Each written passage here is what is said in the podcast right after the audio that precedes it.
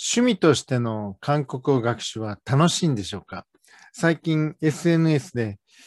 趣味として韓国語を勉強してるのにちっとも楽しくなくなってしまったとか、あるいは SNS で頑張ってる人を見て、それに対して自分があまり頑張っていないので、なんか凹んでしまうっていうふうな、そんなね、書き込みをたくさん見かけるようになりました。私も21年間中学校の教師をしてきて、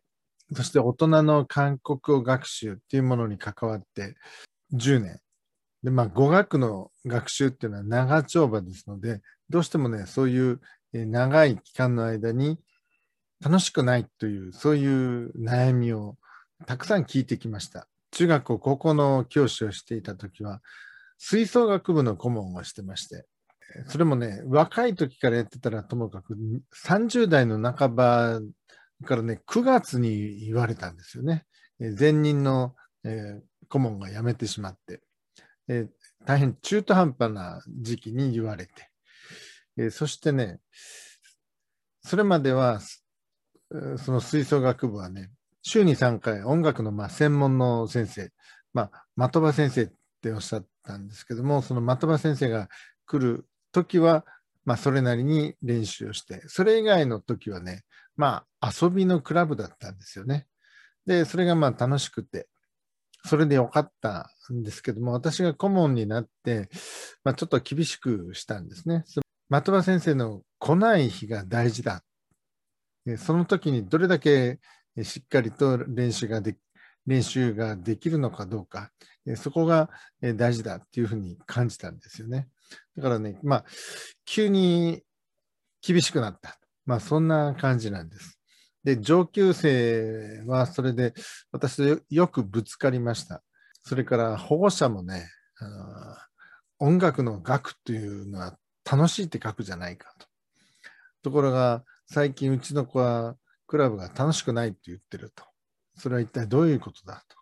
まあ、そんなことでね、親ともぶつかりましたし、えー、上級生ともぶつかって、なんかね、もうクラブがね、もう分裂して、生徒がどんどん辞めていくんじゃないかっていうふうな、そんなね、感じだったんですね。で、私は何をしたかっていうとね、3月の末に学校の外で、区民センターとかいうとこなんですけども、まあそういう外の施設でホールを借りて、そしてま演奏会をしようと。まあ、発表する場を作ろうとしてね、外にホールを借りたんですね。生徒たちはまあそれでまあそういうもんかと思ってね、それをまあ目標に練習を始めたんですけども、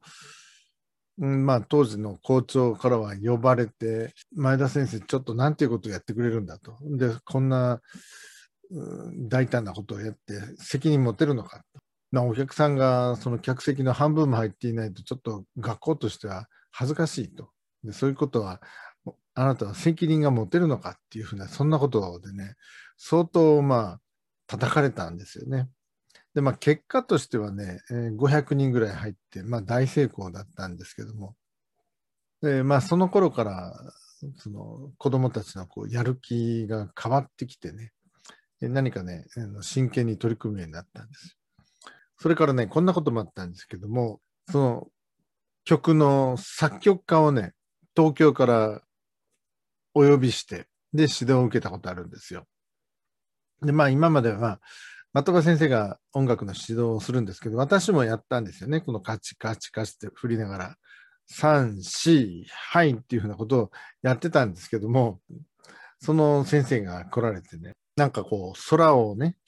あの一機のこう飛行機がすっとこう横切って飛んでいく、まあ、そういう飛行機を題材にした曲なんですね。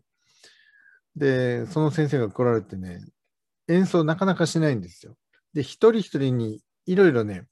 どんな空だろうかとか、どんな、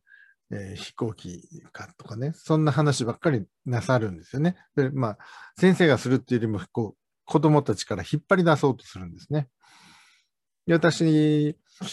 えー、途中で、まあ、職員室に降りていって、で、次上がってくるときに途中、こう、聞こえてくる音楽がね、もうね、びっくりしたのね。あの、正直言うとね、なんかね、CD をかけて聴いてるのかなと思って。要するに、まるでいつもの子供たちの音楽とはね、違う音が鳴ってるんですよね。でびっくりしてしまって。本当にね、すごい迫力のある綺麗な音が出てる。で、音楽室に入って、まあ見てみるとですね、その私がやってるような、こう、カツカツカツという、こういうね、えー、指導じゃないんですよね。こう何かね、こう、こうやってこう、はーってやるんですよね。そうすると、子供たちがその、息を吸って、はーって出すときにね、その、まあ、青い音がする。そのリンドバーグのね、青空のね。だからね、音がね、もうまるで違うんですよ。なんていうのかな。だからその先生が子供たちに話しかけてこう引っ張り出そうとしてた、そのいろんな生徒のいろんなその思いのようなものが引き出されて、イメージがはっきりして、そして、はーってやるとね、出てくる音が、に色がつくんですよね。もうまるで違うな。もうぶったまげるっていう、そういうね、なんかすごい世界、すごい音が鳴ったわけなんですね。で、それは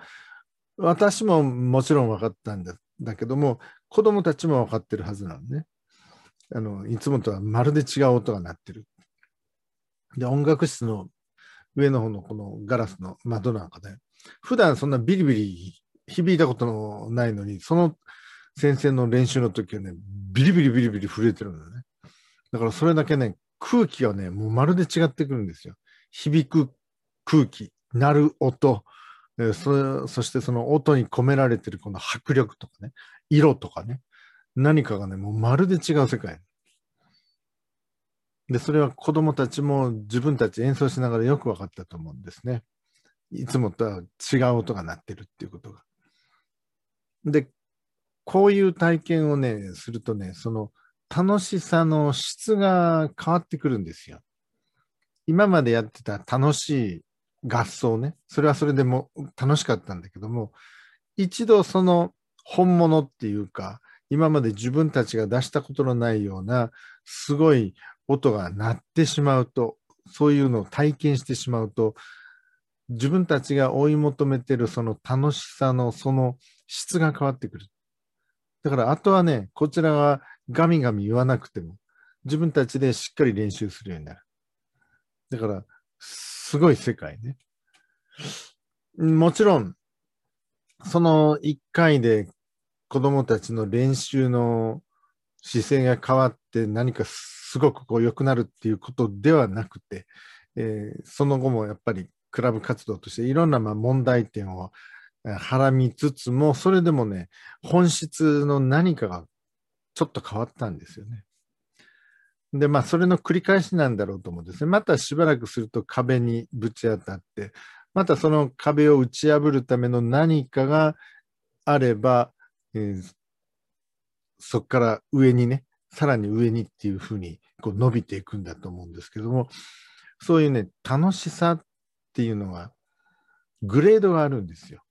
今自分が持てる力で楽しめることと、えそうでない別の一つ上のランクのより深い、あるいはより高い、そんなね、楽しみっていうのがあるんですよ。なので、今楽しくないっていうのは、それは自分の今の持てる力で楽しくなくなってしまって、さらに上の楽しさをね、味わうための、えちょうどね、その階段でいう踊り場のところなんだろうなって思いますね。だから楽しくないって感じるのは一つ大きなチャンスで、そこから何かをきっかけに一つ上のレベルになればまた楽しさがね、パーッと違う楽しさが開けてくるんだ。まあそんな風に思いますね。で、まあこういうね、あの体験はもう枚挙にいとまがないっていうやつですね。やっぱり語学は長丁場ですからね、もういろんなことがある。まあたくさんいろんなお話できるんですけども、一つね、架け橋人の会の話もしておこうと思います。架け橋人の会っていうのはトピック6級合格した人だけを対象に、まあ、翻訳の勉強会やってるんですね。今までまあこういうものですね。これや、これはその架け橋人の会の成果なんですけども、今取り組んでるのが第5期の架け橋人の会で、10人、私入れて10人。これがね、もう本当にね、すごくね、厳しい。一度ね、録画したり、あるいは録音したりして、皆さんにね、ほんの一部でもね、聞いてもらいたいなと思ってるんですけども、今翻訳してる本、ネタバレになってしまうので、ちょっとできないんですけども、もうまるで喧嘩してるみたいに、そこちょっとおかしいんじゃないんでしょうか。いや、これはちょっと違いますよ。誤訳ですよね。っていうふうなね、そんなね、厳しい。で、厳しい指摘なんだけれども、こう、お互い言い合いをしながら、あ、わかりました。本当にそうですね。っていうふうにね、パッと変わるんですよね。厳しいけども、とってもね、素直で気持ちがいい。で、それが10人がもう皆さんいろいろ言うわけ。一人二人がね、あの、きついこと言うとかそんなんじゃなくてね、もう10人とも何か皆さん持ってるんですよね。言いたいことで、それがまあ、ぶつかり合う。まるで喧嘩を、口喧嘩をしているような、そんなね、空気なんです。ところが、それが楽しい。で、おそらく全員が楽しい。で、そそういう境地に至るには、やっぱりトピック6級を合格して、さらに何かをやりたいっていう人たちが来ますからね。あの、へこむなんてことないんですね。へこむというような、そういうところをね、何回もやってきて、そして今にたどり着いてる人たち。だから楽しくないっていう、そういうケースをね、たくさん克服してきた人たちだから、今はもうむちゃくちゃ楽しいんですよ。というふうに、あの楽しさにもいろんなレベルがあって、で、その楽しくないっていう次には、必ず楽しい状態がやってくる。まあ、そういうことを皆さん、えー、知っておくとね、この対極的に、えー、見ておくと、えー、気持ちが随分楽になるんじゃないかなと思います。トピックの6級なんてね、いずれ必ず合格するんです。いずれっていうのはそれが1年後か2年後か10年後か知りませんけれども、えー、地道に勉強を続けていると必ず皆さん合格します。だから問題は検定試験の一番上をに合格するっていうことを目標にしてると、その目標をクリアしたときに何をしていいのか、えー、戸惑ってしまうっていう、そういうことがもう目に見えてるわけね。だからトピックの5級ぐらいになってきたら、自分は次に何をしたいのかっていうことを考えながら、そして模索しながら、いろんなことをやってみる。通訳、翻訳、それからまた教えるっていうこと、あるいは料理、薬膳、工芸、手芸、字幕、いろんなことをね、かじりながら、自分は一体何がやりたいのかっていうのを模索しながらやっていく。で、それが楽しいことじゃないでしょうか。まあ最近なんか、頑張らないことを推奨するようなね、そんな風潮が一部にありますけども、頑張るとかね、頑張らないとかね、そういうのとまた全然別の、なんて言うんですかね。歯磨き頑張りますか？洗濯頑張りますか？だからその辺の感じ方ですよね。えー、頑張るのではなくて、淡々とやればいいと思うし、そして、えー、やりたくなければやらなくてもいいと思うんですね。で、その辺でしばらく休んだからといってし何かプレッシャーを感じる必要もなければ、自分なりのやり方で、そして、え頑張る頑張らないじゃなくて、え淡々とやっていくと。歯磨きを当たり前のようにやるように、当たり前のようにやればいいだけのことであって、そこに頑張るとか努力したとか、何かその報いられないとかね、そんなことでは、どうやらないぞっていう、そんな気がするんですね。まあ、意思より習慣化っていうことを私はずっと言ってきてますけども、そういう習慣化っていうところで、えー、歯磨きと同じだっていう気はします。勉強の仕方の何かね、こう考え方、勉強に対するこう考え方が、まあ、ちょっとね、えー、なんて言うんですかね、頑張らない方法。そして、まあ、淡々とやる。そして、えー、何かに没入するっていう、そういうことですよね。えー、没入してやっていると、それは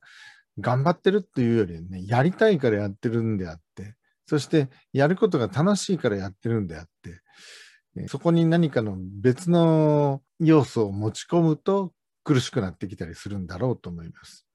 まあ苦しくなればね、しばらく離れてもいいんだと思いますよ。まあ対極的に見てるというかね、子供たちのその吹奏楽のね、例のように、えー楽しさの質が変わるっていう、そういう一つの踊り場の状態なので、次の段階、どんなことが来るんだろうかっていうことを、まあ、楽しみにしながら淡々とやればいい。そして、いろんなものに首を突っ込みながらやればいいなと思いますね。